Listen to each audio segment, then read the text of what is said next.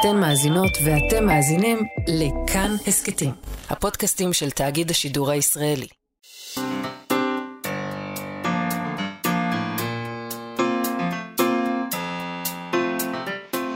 מה שכרוך עם יובל אביבי ומיה סלע.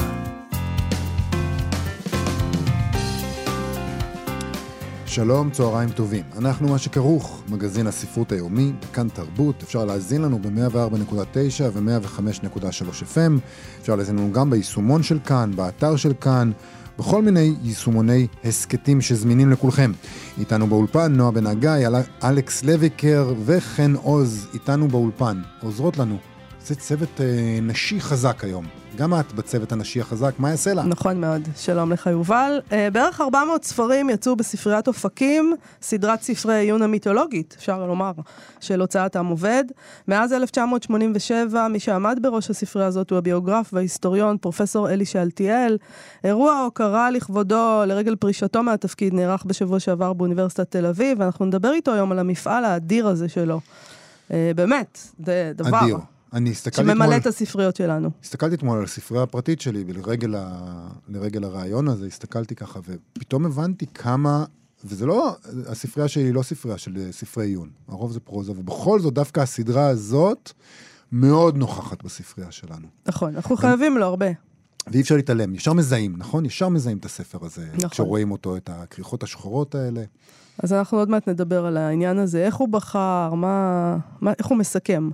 אנחנו נדבר גם עם אלעד בר-נוי שלנו בפינתו רק אתמול, פינת הארכיון שלנו. היום אנחנו נחזור לדיונים בתקשורת על הוצאת מיין קאמפף בעברית. הייתה סערה מאוד מאוד גדולה יובל, ואפשר להבין את זה כמובן, אבל לשם חלק מהקטעים שמצאנו על זה בארכיון, גם אפשר להרים גבה על המחוזות שאליהם התגלגל הדיון בסוגיה הזאת, כן. למרות שאני חייבת להגיד שאני מבינה את זה אחרת מאשר כשהייתי צעירה. את הוויכוחים האלה. כלומר, כשהיית צעירה הבנת פחות את המחוזות שאליהם זה מתגלגל? כשהייתי צעירה בטח הייתי חושבת או חשבתי על זה שזה, מה כולם כל כך מתרגשים? מה העניינים? מה העניין הזה? מיין קאמפף? מה, מישהו יקרא את זה ויזדהה עם זה? אבל לנוכח המקום שאליו העולם הלך, של הפייק ניוז והזדהות עם דברים כאלה, אני פתאום מבינה את הדבר. את ההירתעות מלפרסם את זה. גם אנחנו, שאנחנו תמיד אומרים, אתם בצדק מפחדים מהספרות, אתם בצדק מפחדים מהטקסטים, כי יש להם את הכוח לחולל שינוי, אנחנו לא יכולים להגיד פתאום, רגע, אבל מיין קאמפף לא יכול. נכון, פשוט אתה יודע, אני קראתי קצת חלקים מהדבר הזה, כן, זה ספר לא טוב. שהתפרסמו בעברית, ואני לא הבנתי איך זה סחף אחריו, וחולל גם את מה ש... יכול להיות שלא מיין קאמפף הוא מה שסחף. מה שסחף היה משהו אחר. אנחנו נדבר על כל הדברים האלה, זה עולה שם, הדברים האלה, ומדוע צריך, ומדוע לא צריך לקרוא את זה בעברית. יש לך עמדה אישית, או שאת רוצה לשמור אותה לאחר כך? האם כן או לא צריך לתרגם? נדבר על זה אחר כך. לי יש עמדה אישית. אני בטוחה. אני אגבש אותה עד אז. הבנתי. אז עד שתגבשי אותה, נדבר על דברים אחרים. דיברנו כאן כמה פעמים על העניין הזה של מכונות כותבות. האפשרות שמחשבים וכל מיני אלגוריתמים ותוכנות מתוחכמות יוכלו יום אחד לכתוב בעצמם ספרות, ספרות ממש, ספרות עם נפש, ספרות שמגיעה מתוך נפש של המחשב, ואז באמת הכל ילך לעזאזל. זה יהיה המסמר האחרון, או ישתפר פלאים, תלוי את מי שואלים. כשדיברנו על כך בעבר, היה מי שאמר שלא צריך לחשוב רק על האפוקליפסה, נכון? רק על האפשרות הזאת שמחשבים יחליפו את הסופרים והסופרות שלנו ואוי ואוי, אלא אפשר לחשוב על עתיד קצת יותר רך, נגיד שבו סופרים וסופרות שמתייעצים עם האלגוריתמים האלה, שאובים הם השראה, נעזרים בהם. ועל זה בדיוק כותב העתידן דוקטור רועי צזנה ברשומה שהוא פרסם באתר לענייני טכנולוגיה ומדע, הידען.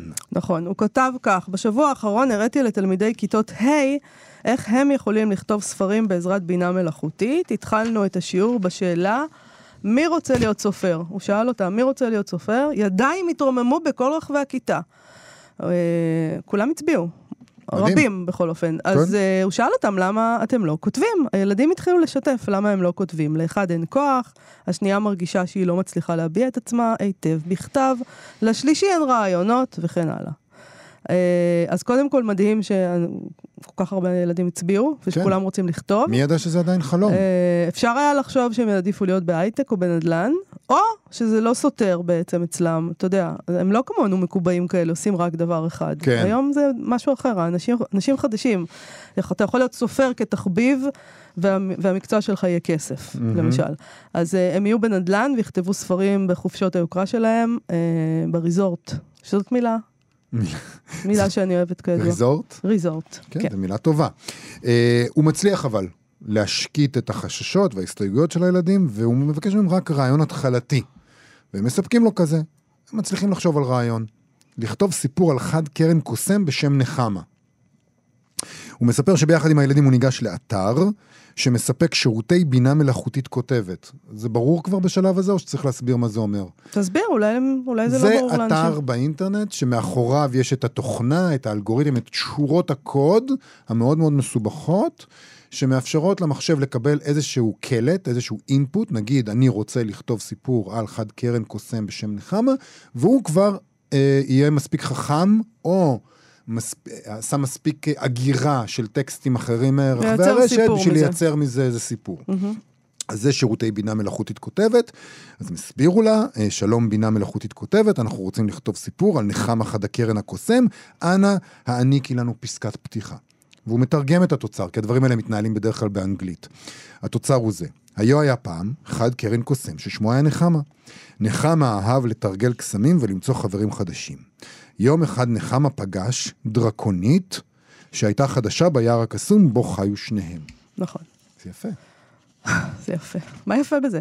תשמע, בשלב הזה הם מבקשים מהמכונה להמשיך, לפרט ולהתקדם עם הסיפור. הוא כותב שם שהמכונה ממשיכה, כפי שביקשו ממנה. נחמה כל כך התרגשה לפגוש חבר חדש, שהיא מיד התחילה להשוויץ בקסמים שלה. הדרקונית התרשמה ושאלה אם היא יכולה ללמוד כמה מהטריקים.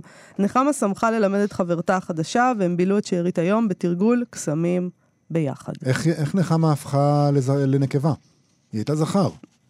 זה היה כל הקטע, לא? אבל בוא נזכור ש... זה באנגלית. זה באנגלית והוא תרגם. אז יכול להיות שמותר להם להפוך אותה לנקבה עכשיו. אולי גם הסיפור הוא ג'נדר פלואיד. נחמה, זה לא הסיפור, זה נחמה היא ג'נדר פלואיד. הילדים לא התלהבו ממה שקראתי עכשיו, והם ניסו שוב, זאת אומרת, הם משחקים, נכון? אז הם קיבלו את זה עכשיו. שמה של הדרקונית היה שרה, והיא הייתה מאוד ביישנית.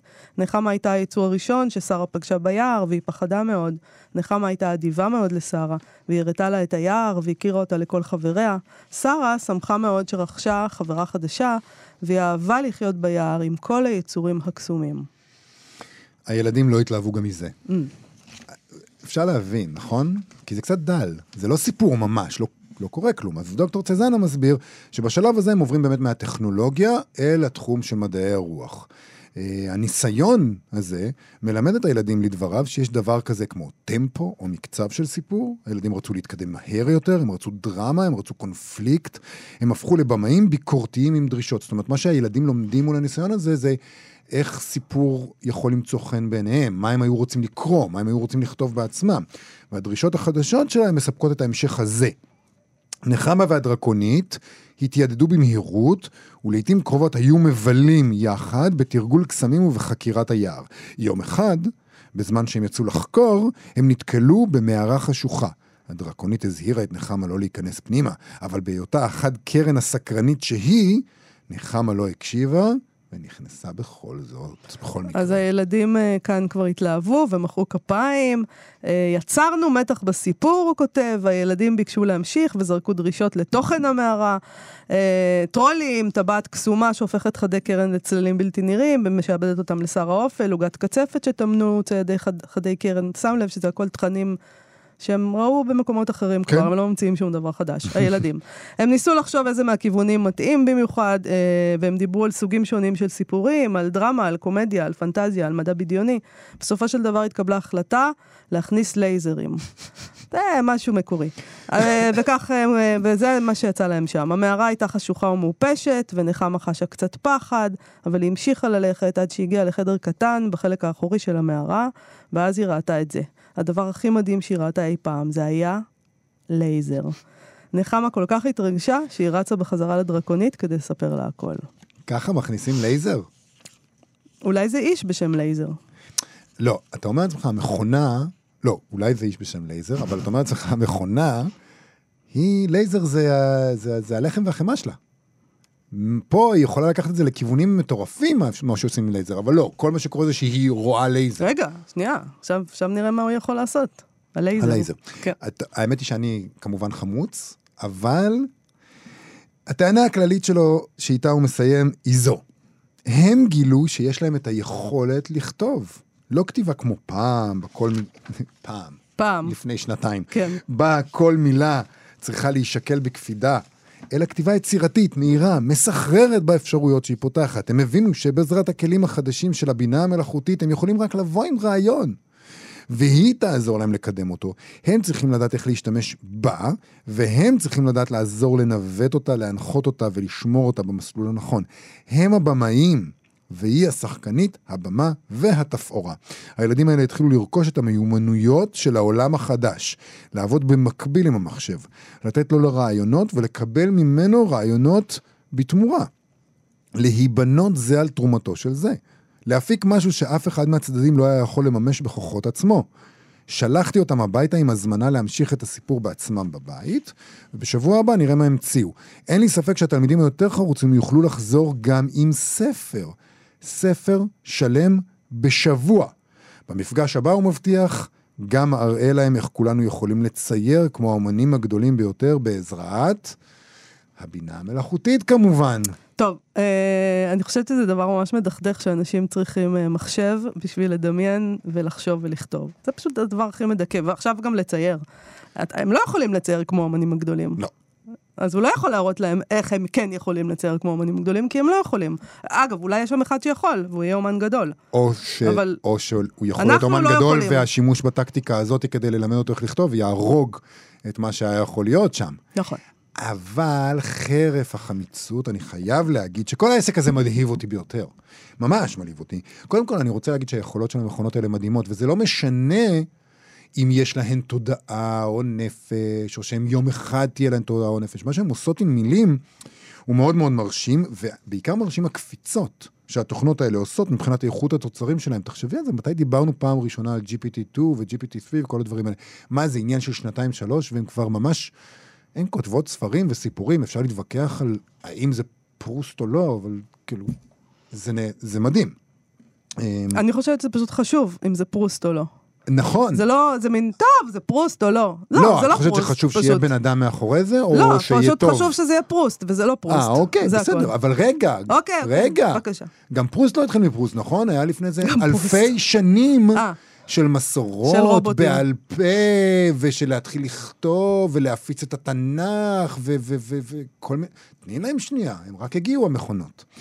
אני חושב שכשאנחנו יודעים עד כמה בני האדם היום לא מתלהבים מטקסטים בכלל, לא רוצים לקרוא אותם, לא רוצים ללמוד אותם, לא רוצים להבין מה הופך אותם לטובים ומה לא, האפשרות לחנך ילדים להתעסק עם טקסטים באמצעות הדבר הזה ולהלהיב אותם, זה מה שפנטסטי בעיניי. אז כן, הילדים האלה לומדים לייצר סיפורים, ואני בכוונה אומר לייצר ולא ליצור, בצורה שלא מאוד קרובה לתהליך היצירתי האידיאלי שאנחנו מפנטזים עליו, אבל זה יותר מהאלטרנטיבה לדעתי. וזה מאוד דומה בעיניי לאפשרות הפחות מאיימת שתיארו, שאנשים רוצים לכתוב, אבל אין להם, לא לכולם יש את המוזה, לא לכולם יש את הרעיון, או את הכוח, או את ההתלהבות, והם יקבלו זריקת עידוד ורעיונות מהמחשב, יכתבו ביחד איתו. תשמע, אני מבחינתי, אם אנשים רוצים לכתוב, ואין להם רעיון, כוח או התלהבות, הם מוזמנים פשוט לא לכתוב, זאת גם אפשרות. צריך גם לחשוב אולי מחדש על המילה הזאת, רצון. אתה אומר, רוצים לכתוב. מה זה אומר המשפט הזה? אנשים רוצים לכתוב, אבל אין להם רעיון, כוח או התלהבות. מה זה רצון? איך מעיטים רצון? מה הוא אומר? צריך להשתמש יותר במילה הזאת. זה רצון, זה מין איזה תפנוק כזה, שייך לעולם הזה של הילדים, שהם אומרים, בא לי ולא בא לי, רצון, בא לי לכתוב ספר. אף אחד לא חייב לכתוב. בעיקר אנשים שאין להם כוח או רעיון או התלהבות, הם מוטב שלא יכתבו. פשוט, זה הכל.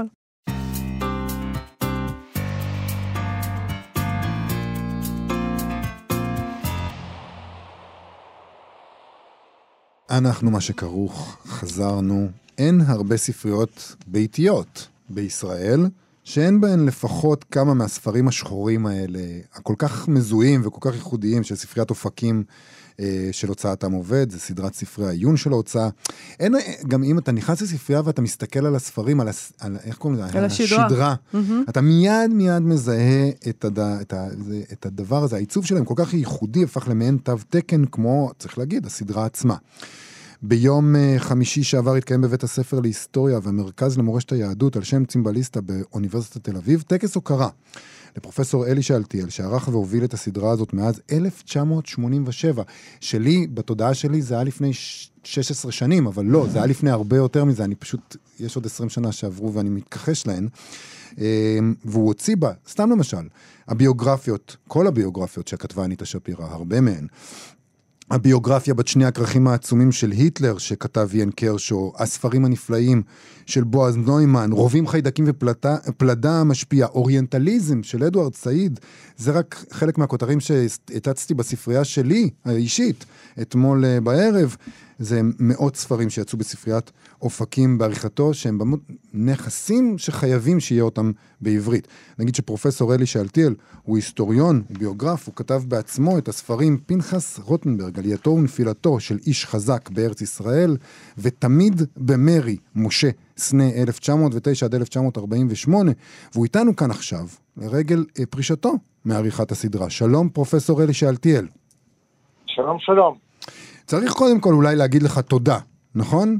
הרבה מאוד ספרים, כמו שאמרנו, שהוצאת, הן תוספות הכרחיות למדף הספרים בעברית. אתה מרגיש שזו הייתה שליחות, שעשית איזה מין מעשה שהחברה הייתה זקוקה לו?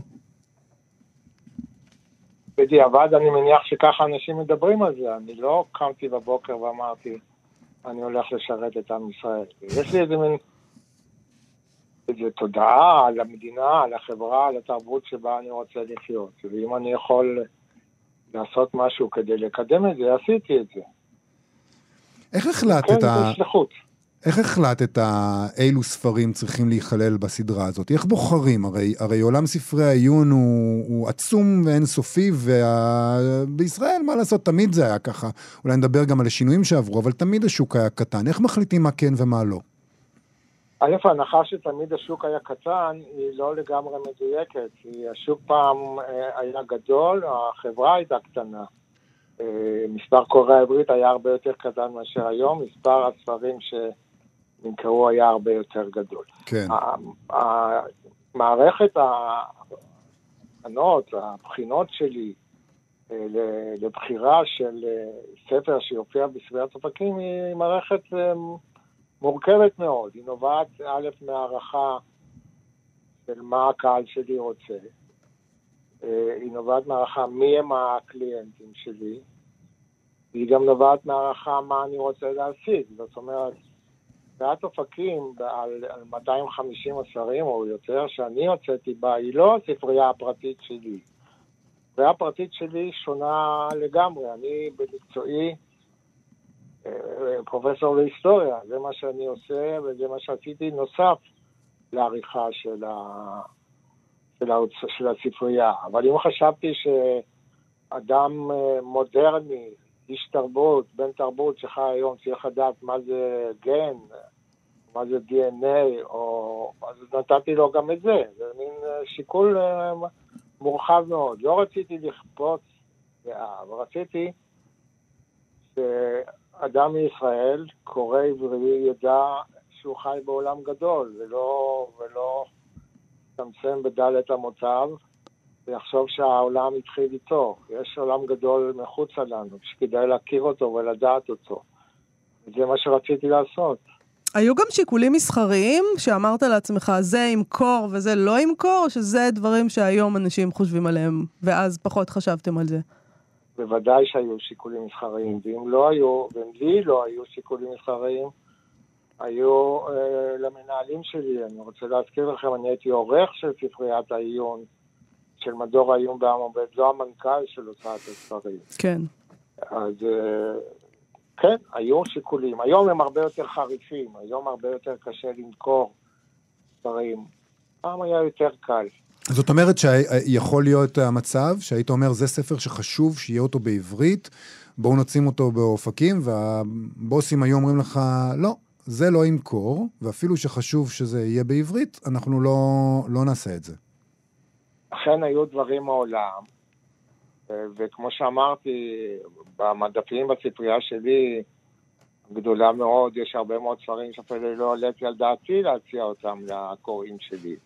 משקפים את הצרכים שלי, את העניינים שלי, הם לא בהכרח משקפים את דעתו של הקהל הגדול. אז יש לך חרטות על דברים שלא הצלחת לעשות, או דברים שיכול להיות שפספסת? חרטה זו מילה קשה מדי. אם בעולם שכולו טוב, ושאין בו שיקולים של כספים וכך הלאה, הייתי מוציא ספרים גם ל100 איש, זה לא מפריע לי. אני לא פוחד מאלטילים, ובתנאי שהייתי מוציא גם ספרים לקהל גדול. אבל יש איזה ספר ספציפי שאתה מתחרט, שאתה אומר, זה היה צריך לצאת, זה כן היה צריך לצאת. לא, זה ממש לא. יש ספרים שאני אוהב אהבת נפש, והם לא יצאו. ספרים שילכו אחריי, ומלמדים אותי יותר מכל מה שאני יודע בחיים, והם לא יצאו בספריית אופקים, או במדור העיון שלי. אם אני מתחרט על ספרים שהוצאתי, כן, יש כמה שאני מתחרט. שכן הוצאת. כן. מה למשל?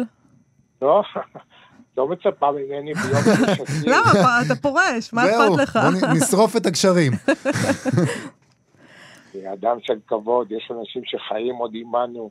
אוקיי. ולא אעשה להם את זה. אני רוצה לשאול אותך, אתה דיברת על הקליינטים, שאתה הכרת את הקליינטים שלך, את הקהל בעצם. מי הוא היה הקהל הזה שהשתנה מן הסתם? כי אנחנו רואים עכשיו, כמו שאתה אמרת, אנשים פחות קוראים, יש פחות קהל. מי הם היו? מה הקהל ההוא רצה? אגב, אני לא בטוח שצדקתי, אני הגדרתי לעצמי מי הקליינט. אני מניח, אני מקווה שקלעתי. אבל בואו ננסה לתאר אותו, זה מן דיוקן של הקליינט הדמיוני של ספריית אופקים. הוא צריך להיות אדם שיש לו עניין אינטלקטואלי מעבר לעניינים שמקור פרנסתו או מקור חייו. למשל, אם הוא למד היסטוריה או סוציולוגיה או מדע המדינה, יעניין אותו גם לקרוא ספר על מוסד הנשיאות בארצות הברית, או על מהותה של המנהיגות הפוליטית, או על מי היה אדולף היטלר, ומה היו שלבי הפתרון הסופי. זאת אומרת, אדם בעל עניין רחב. אדם שכבר קרא קצת ספרי עיון, ויודע להתמודד עם בעיות מופשטות ואחרות. זאת אומרת, נאמר, סטודנט או BA, נגיד, בתורך העניין. והיו גם שיקולים סוציולוגיים או כלכליים, לא כל אדם בין 22 יש לו מספיק כסף לקנות ספרים. אז אני הערכתי שזה איש בין 30 פלוס קצת, יש לו כבר משפחה, יש לו פרנסה קבועה, הוא יכול להוציא מדי פעם כסף על לקנות ספר. זה בערך הפרופיל של הקליינט שלי, כמו שהגדרתי אותו. תגיד, מה הפתיע אותך? אבל היו גם סטודנטים שהמורים שלהם שלחו אותם לקרוא, או תלמידים סתם ששלחו. אני זוכר אותי בתור סטודנט, נשלח לקרוא, עמנואל סיוון אצלך, וכל מיני ספרי עיון שנשלחו לקרוא מהספרייה שלכם, אבל אתה יודע, כשאתה סטודנט אתה פשוט לוקח מהספרייה, ואתה לא חייב לרכוש אותם. כן. אני רוצה לשאול אותך, מה הפתיע אותך? איזה ספר הפתיע אותך? מה שקרה לו אחרי שהוצאת אותו לאור? טוב, ההפתעה הגדולה של חיי, זה ספר שנקרא כשניטשה בכה. זה סיפור, יש לי זמן לדבר איתכם, אני אספר, סיפור מאוד... אם לא עכשיו ומתי. בטח, יש זמן. אוקיי. אז אני עמדתי, זה היה קצת קיץ, אני עמדתי לצאת לכפר בלום, לסדרת הקונצרטים של הקיץ שיש שם, ולא תאמינו, אבל גם איש כמוני שמקבל מיליוני ספרים בשנה, לא היה לי מה לקרוא. אז רצתי מהר לפני שאני נוסע, לקנות ספר, לקרוא, בשבוע שאני אשמע מוזיקה מופלאה. נכנסתי לחנות ספרים, ושראיתי שם ספר, שנקרא When Nietzsche Wept. זאת אומרת, לא היה לי הרבה זמן להעלעל בו, וחשבתי שזה עוזק בפילוסופיה של ניטשה. זאת אומרת, ספר כבד וזה על פילוסופיה של ניטשה. לקחתי אותו, וקראתי ונהניתי, אז התברר שזה שום פילוסופיה ושום עניין, זה מין סיפור אהבה משולש, מרובה, על איש שבסופו של דבר משתגע וכל מיני כאלה, סיפור קולח. אז צלצלתי מכפר בלום למזכירת המערכת אצלנו, ואמרתי לה לקנות מיד את הזכויות, וזה מין, לא יודע למה עשיתי את זה, בכל זאת עשיתי את זה. וקנינו את הזכויות, והספר יצא, הוא מכר לדעתי עד היום יותר מ-200,000 עותקים. מדהים. זה הספר הכי מצליח של הסדרה? כן. זה הספר הכי נגנב במדינת ישראל. נגנב? כן. ואנשים קונים אותו כבר פעם שנייה או שלישית, וגנבו להם את זה. זה מאוד משתלם, הגנבות עבור הספרייה. כן, אני לא ממליץ אותם. אז זה הספר הכי מצליח של הסדרה. מבחינה מסחרית. הוא מצליח גם, תשמע, איאן קרשו ושני הקרחים הענקיים האלה מחר יפה מאוד. רובים חיידקים ופלדה מחר טוב מאוד. הרצל של עמוס אלון מחר נפלא. יש הרבה מאוד ספרים שהצליחו מאוד. פרופסור אלי... של ג'ורג' מוסה, של איזאיה ברלין, הצליחו מאוד. פרופסור אלי שאלתיאל, העורך הראשי של ספריית אופקים בהוצאת עם עובד, תודה רבה לך על השיחה הזאת, ותודה רבה על כל הספרים האלה. בבקשה, תודה, נעמתם לי. תודה רבה, להתראות. עכשיו, רק אתמול. אנחנו מה שכרוך בכאן תרבות, חזרנו אל הפינה שלנו רק אתמול, שבה אנחנו חוזרים לפרשיות העבר הספרותיות שלנו, צוללים אל הארכיון כדי לדעת מה אמרו עליהן בזמן אמת, איתנו, כמו תמיד בפינה הזאת, אלעד בר-נוי שלנו, עורך ומגיש פופ-אפ שמשודרת בימי חמישי ב-10, ועורך זינוק לאתמול, תוכנית הארכיון הנפלאה שלנו, שלום אלעד בר-נוי. אהלן. היום אנחנו הולכים לדבר על נושא מלבב, על הספר מיין קאמפף. של אדולף היטלר. אנחנו נדבר יותר מדויק להגיד על הניסיונות להוציא אותו, להדפיס אותו לאורך השנים. מיין קאמפף בעברית זה מאבקי, כמובן, נכתב בשנת 1923, בזמן שהיטלר היה כלוא בכלא לנדסברג, הוא ראה אור בשני קרחים ב-1925 עד 1926, כמובן שזה בין המלחמות. נדבר בכמה מילים על הספר, החלק הראשון שלו אוטוביוגרפי, הוא מתאר את בית הוריו, ואת גרמניה של מלחמת העולם הראשונה, וגם את ההשתלטות שלו, היטלר, על המפלגה הנאצית. חלקו השני של הספר הוא המשנה האידיאולוגית של היטלר, החזון שלו לגבי המפלגה הנציונל סוציאליסטית, כפי שהוא קורא לה, ובכלל לגבי עתידה של גרמניה ושל העולם. מי שלא קרא, ולמישהו יש, אם יש לו ספק לגבי זה... זה לא ספוילר מה שאתה הולך להגיד עכשיו. לא, אני חושב שההיסטוריה הוכיחה יפה את מה שאני הולך להגיד. מדובר בטקסט באמת מבחיל וגזעני בצורה בלתי נסבלת. אין דרך ללכת סביב זה, הוא ממש מדבר שם על היהודים בתור תתי אדם, מקור לכל הרע בעולם, פרוטוקולים של זקני ציון. המטה בגז, באמת הכל יש שם, זה טקסט פשוט נורא. ולפני מלחמת העולם השנייה, מיין קאמפף ראה אור ברחבי גרמניה, וגם בעוד מדינות, הולנד, אנגליה. אבל אחרי המלחמה, הדברים קצת השתנו. מי שהחזיקה את הזכויות כמעט על כל מהדורות מיין קאמפף, הייתה ממשלת בוואריה, שלא אפשרה הדפסה של הספר בגרמניה, או מחירה של הספר בגרמניה. לאורך השנים היו ניסיונות להפיץ את מיין קאמפף באנגליה, בשוודיה, גם פה. והניסיונות האלה עוררו הרבה תגובות והתנגדות. אגב, בעיקר אצל יהודים וישראלים, אבל לא רק. גם ממשלת גרמניה, ובכלל, קולות בגרמניה הם מאוד התנגדו לדבר הזה, כי כמובן שדבר הזה מאיים עליהם ומפחיד אותם ומעורר דברים אצלם באופן אומנם שונה, אבל לא לגמרי שונה מאצלנו. עכשיו, ב-31 בדצמבר 2015 פגו הזכויות המקוריות על המהדורה הגרמנית של מיין קאמפף, ומיד לאחר מכן יצא בגרמניה, לראשונה מאז מלחמת העולם השנייה, מהדורה חדשה של מיין קאמפף. זו מהדורה חדשה ומוארת שנקראת, וזה פשוט שם מדהים, מיין קאמפף גרסה ביקורתית. וכאילו מילניאלס הוציאו את זה. זה נשמע כמו בדיחה, גרסה ביקורתית. עכשיו אנחנו נוצאים את זה בגרסה ביקורתית. כמובן שהכוונה היא לזה שזה ממוסגר כטקסט גזעני, זה ממוסגר כטקסט מסוכן, אין דרך שמישהו יקרא את זה ויגיד, וואו, תראו את המכון להיסטוריה בת זמננו במינכן, החליטו להוציא מחדש את כתבי היטלר.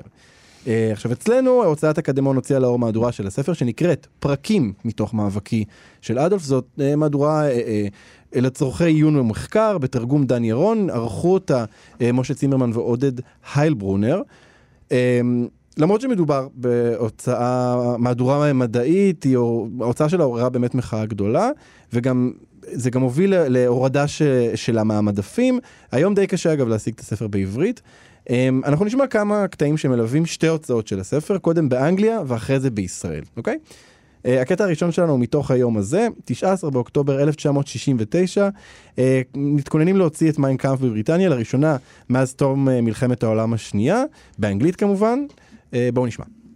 באנגליה פורסם לראשונה מאז תום מלחמת העולם השנייה, הספר מיין קאמפ של אדולף היטלר. הוצאתו לאור של הספר בהוצאת ספרים מכובדת עוררה באנגליה פולמוס ציבורי סוער. ורדי בן יעקב מספר בשידורו מלונדון. אחד מאורחי ההוצאה החדשה ומי שכתב את ההקדמה לספר הוא מר דונלד ווט, מרצה ידוע בבית הספר למדעי החברה ומומחה להיסטוריה של המאה ה-20.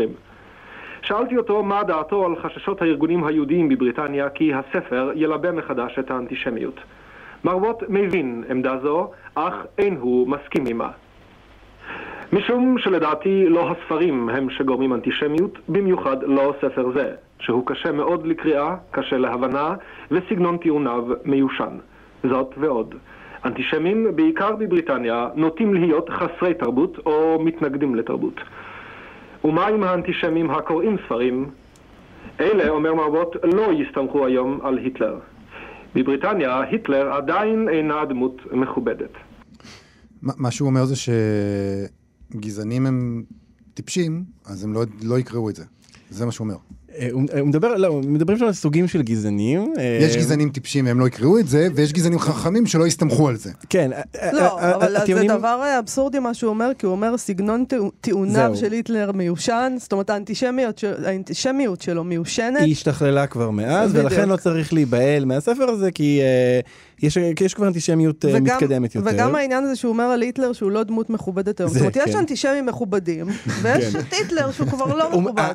הטיעון שלו כאן הוא אקדמי, כלומר הוא אומר, היטלר זה כבר של פעם. הוא איבד מהקסם שלו, כבר לא מתייחסים אליו, הוא לא חוקר רציני כמו אנטישמים שיש לנו כאן בבריטניה.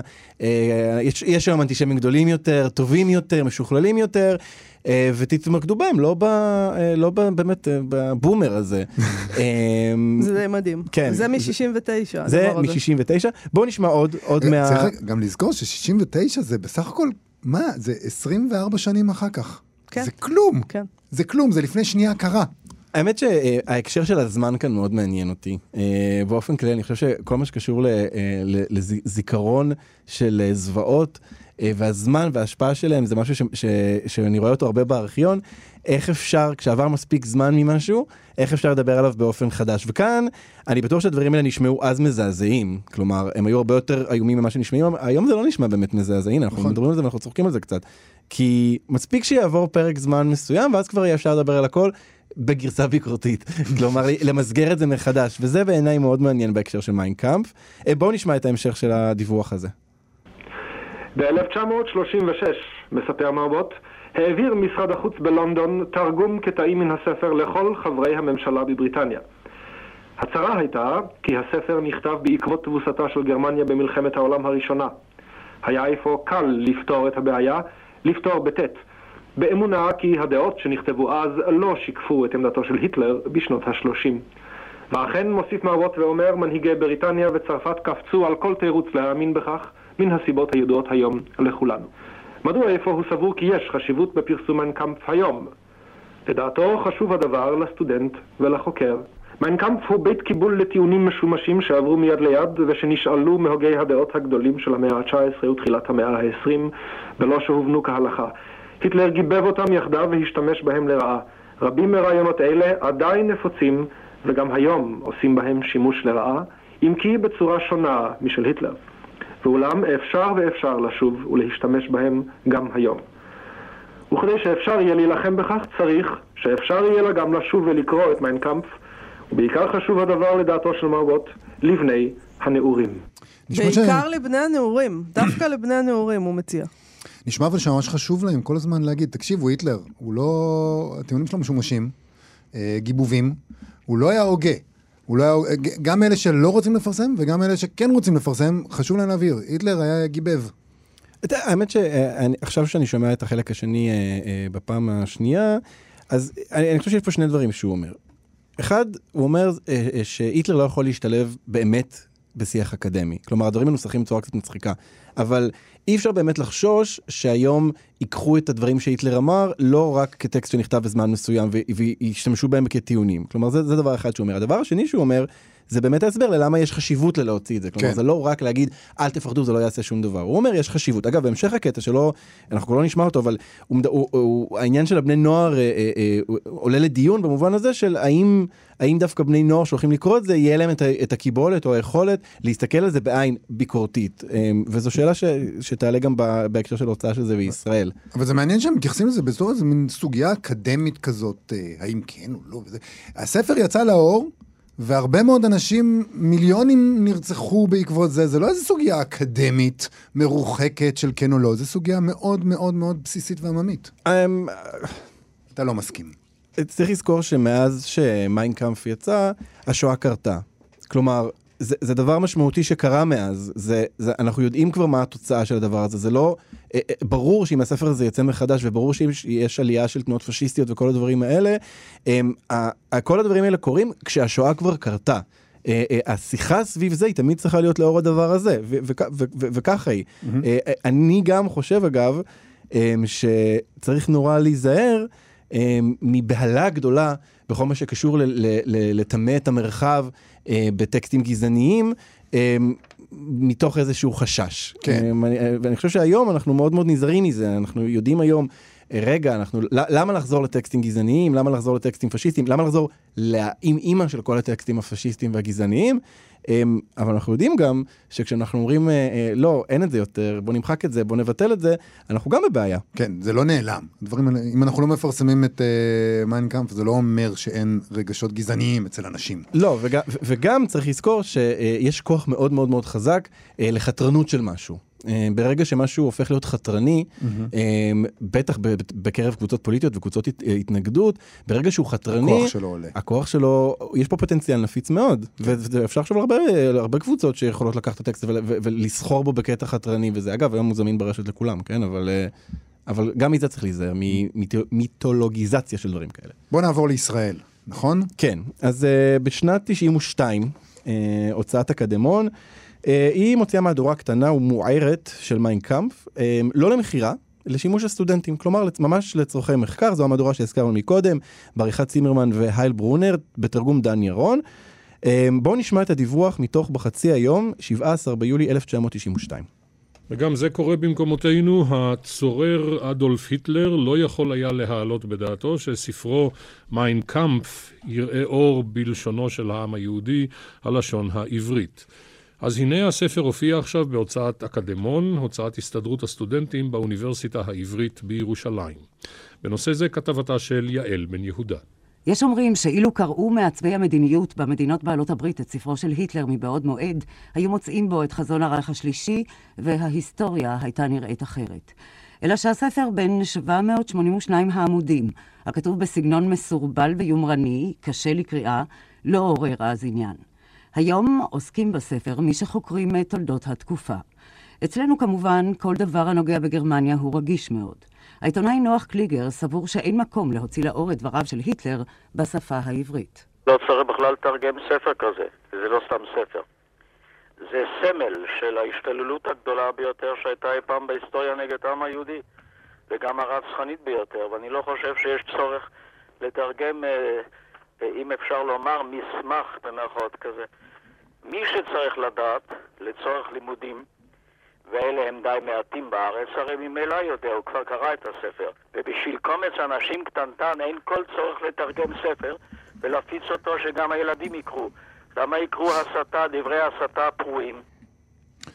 הוא אומר בהתחלה, מה שהוא אומר בהתחלה זה הכל חוזר אליך, היטלר, הנה.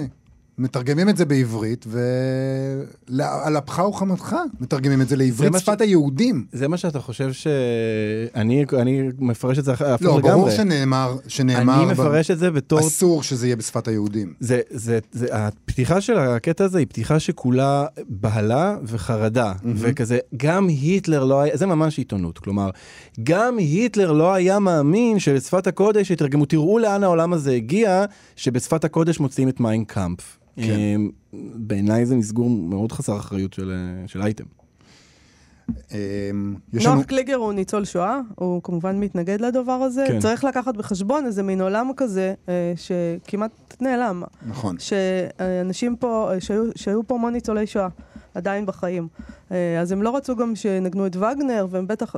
לא רצו לנגן בוולסווגן, כן? הם לא, אתה יודע, זה אנשים שבאו משם, הם לא הבינו את הדבר הזה בכלל. וגם יש צדק מסוים בטיעון, שמי שחוקר נאציזם למשל, הוא כנראה יודע גרמנית, והוא יכול לקרוא את זה בשפת המקור. למה? אבל פה הם הוציאו את זה, לפי מה שאלעד אמר, בהוצאה אקדמית, לחוקרים וסטודנטים וזה. זה נראה לי, זה בדיוק זה. זה בעיניי היה צריך להיות הטיעון של מי שמתנגד לדבר הזה. כלומר, אבל להגיד, תשמעו, זה יוצא במסגרת אקדמית. אנחנו לא יכולים להסתיר את זה, אבל בוא נשמע את התגובה של העורך המדעי של הספר, פרופסור משה צימרמן. מבחינתו של התלמיד הישראלי, בוודאי שהנגישות בשפה שלו נותנת לו יתרונות גדולים. יש הרבה מאוד סטודנטים, גם בשלב של ה-BA, שזה השלב שבו בדרך כלל עדיין לא יודעים את השפה הגרמנית, לצערי, שלומדים היסטוריה גרמנית. וכשלומדים היסטוריה גרמנית, הפרשה של הנציונל סוציאליזם היא פרשה שכמעט אי אפשר לעקוף אותה. ולא פלא שגם עד עכשיו, מדי פעם, היו מתרגמים קטעים מתוך הספר הזה, או מתוך הספרות הנציונל סוציאליסטית לצרכים של הוראה. כדאי לציין שהמתרגם דני ירון, יליד וינה, הוא עצמו שריד למשפחה שנספתה בשואה. נותנים לו את הגושפנקה להגיד, גם הוא משם, זה בסדר, הוא לא בוגד בנו. לא, אבל שזה חשוב, שריד. כלומר, זה באמת מראה לנו שזה לא שהיה כזה את האקדמיה שאמרה בואו נעשה את זה, ואת ניצולי השואה שאמרו לא. כן. יש אנשים שאומרים, חלק מהמורשת שלי בתור ניצול שואה, זה לחקור את הדבר הזה. ואגב, גם להגיד מי שזה יודע גרמנית, זה גם בעייתי, כי אתה רוצה להעביר את הידע שלך הלאה, אז אתה לא יכול שיהיה לך תנאי סף, להגיד מי שרוצה באמת להבין פשיזם בישראל, או להבין נאציזם בישראל, צריך לדעת גרמנית. זה חלק מהעניין בעיניי, עם להעביר ידע, עם ידע אקדמי, אבל דיברנו על כל הדבר הזה במסגרת אקדמית, אנחנו מזנקים 2.5 קדימה ל-1995, חנות הספרים אקדמון של האוניברסיטה העברית בירושלים, מתחילה למכור את המהדורה המדעית של מאבקי לקהל הרחב, דליה מזור מדווחת על זה בבוקר טוב ישראל, זה 17 בפברואר 1995, היא משוחחת עם חבר הכנסת מטעם הליכוד דוב שילנסקי, והיא שואלת אותו מה דעתו על ההוצאה של היטלר בעברית. גישתי היא שלילית מאוד לזה, אנחנו העולם היהודי במדינת ישראל, כל פעם שאנחנו שמענו שמוכרים או מפיצים את מיין קאמפ באיזשהו מקום בעולם, הרשנו עולמות, קיימנו הפגנות, ישיבות סוערות בכנסת. עכשיו אנחנו הולכים לעשות את זה אצלנו, ולתת לכולם לגיטימציה, שני אתם יכולים להפיץ את מיין קאמפ, וגם כמובן את הפרוטוקולים של זקני ציון. תראה, חבר הכנסת שילנסקי, אתה באמת מאמין שמי שיקרא פה את מיין קאמפ מיד יושפע ויהפוך לנאצי? אצלנו במדינה ישנם עוד הרבה גורמים עוינים למדינת ישראל, שרוצים להשמיד אותנו, ישנם הרבה אנטישמים, אנחנו עכשיו ניתן להם לקרוא, תהנו, ואת כל השנאה הזו תפיצו ברבים ותגבירו את השנאה לישראל ואת האנטישמיות כפי שהיא בוטה ביצירה המטורפת שאין לה כל ערך ספרותי של אדולף היטלר. אני חושב שהדבר הכי מעניין שאנחנו רואים כאן זה איך השיח השתנה. השנה היא 95, ברקע הסכמי אוסלו. אנחנו, קודם כל, עצם השאלה של דליה מזור. אתה חושב שמי שיקרא זה יהפוך לנאצי? זו שאלה שלא היו שואלים אותה, בטח לא ב-69, לדעתי גם ב-92 לא היה את האומץ לשאול את השאלה הזאת, שאלה שהיום היא ברורה, שאפשר לשאול אותה, אפשר להגיד את זה, זה קצת בהקשר של הזמן. כמובן שהדבר הכי מעניין שנאמר כאן, זה מה שדוב שילנסקי אמר, על יש גורמים פה בארץ, אנטישמים. דוברי עברית. וזה מאוד מאוד מעניין. כן. כלומר, איך השיח על השואה הפך להיות כלי ניגוח פוליטי, לי אותי זה הפתיע שכבר ב-95 זה נאמר באופן כל כך מפורש. כן, גם העניין הוא שבאמת האנשים האלה שהם אנטישמים חדשים הם אלה שזקוקים למיין קאמפ ועברית. זאת אומרת, הם דוברי עברית, זו השפה שלהם, וזה ישמש אותם הטקסט הזה, כיוון שהם באמת יהודים אנטישמים, ישראלים אנטישמים. אגב, כמובן שהוא רומז לא רק ליהודים, כן? ברור. צריך לומר את זה. ברור. יש הרבה טקסטים, כשתחפשו את מיין קאמפ העברית, תקראו הרבה נתונים על אחוזי הקריאה של מיין קאמפ ברשות הפלסטינית, זה משהו שמעסיק בטח גורמים לאומיים בישראל. יש איזה מין מיתוס כזה לגבי הדבר הזה. בואו נשמע רגע את המשך הדברים של שילנסקי. א', אני בכלל לא רוצה לטמא את האותיות העבריות המקודשות בדברי השטנה של המטורף הזה. עכשיו אני רוצה להגיד עוד. אז השאלה אם זה רק אך ורק מיין קאמפ, או כל ספרות שהיא גזענית, לאו דווקא אנטישמית, אז גם את זה אסור לפרסם? אין להשוות שני דברים. את מיין קאמפ והפרוטוקולים של זקני ציון אין להשוות לשום דבר אחר. עובדה, תמיד היו פרסומים אנטישמיים, ואף פעם פרסום לא הביא לדבר היום כזה כמו שהביא את זה מיין קאמפ.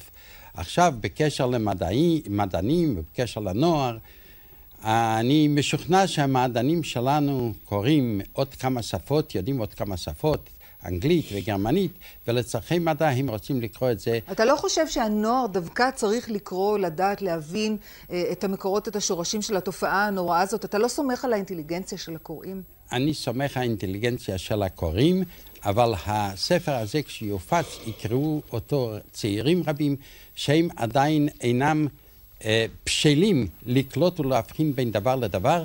אצלנו לצערנו יש עוד הרבה יהודים עם שנאה עצמית, והספר הזה יזין ויחזק את השנאה העצמית. ידברו וידברו, הנוער יקרא, ואני שמעתי הצעה שאומרים שלספר תהיה אזהרה. זהו המתכון הטוב ביותר, כשתהיה אזהרה, שתיזהרו שאתם קוראים את הספר, זה יעורר את הסקרנות של הנוער, וזה יהפך לבסט סלר אצלנו, וזה חסר לנו היום כמו חור בראש. זה, אגב, בזה הוא צודק. זאת אומרת, ברגע שאתה שם אזהרה על ספר, אני חושבת שאנחנו רוצים לקרוא אותו ביתר סט, לא? וזה חסר לנו כמו חור בראש. זה מאוד אהבתי את הסיום של הדברים שלו. נכון. טוב, עד כאן... רק אתמול. תודה רבה, אלעד בר-נוי. האמת היא שזה מעורר הרבה מאוד מחשבה, הדברים האלה, וגם הדרך שבה אתה מסגר את זה, מעוררת הרבה מחשבה. תודה רבה. תודה, אלעד. תודה גם לאלכס לויקר ונועה בן הגיא על ההפקה והעריכה. תודה לחן עוז על הביצוע הטכני. אנחנו סיימנו להיום. בואו לבקר בעמוד הפייסבוק שלנו. מחר, יום חמישי, נשדר את המיטב של השבוע החולף. להתראות. להתראות. אתן מאזינות ואתם מאזינים לכאן הסקטים. הפודקאסטים של תאגיד השידור הישראלי.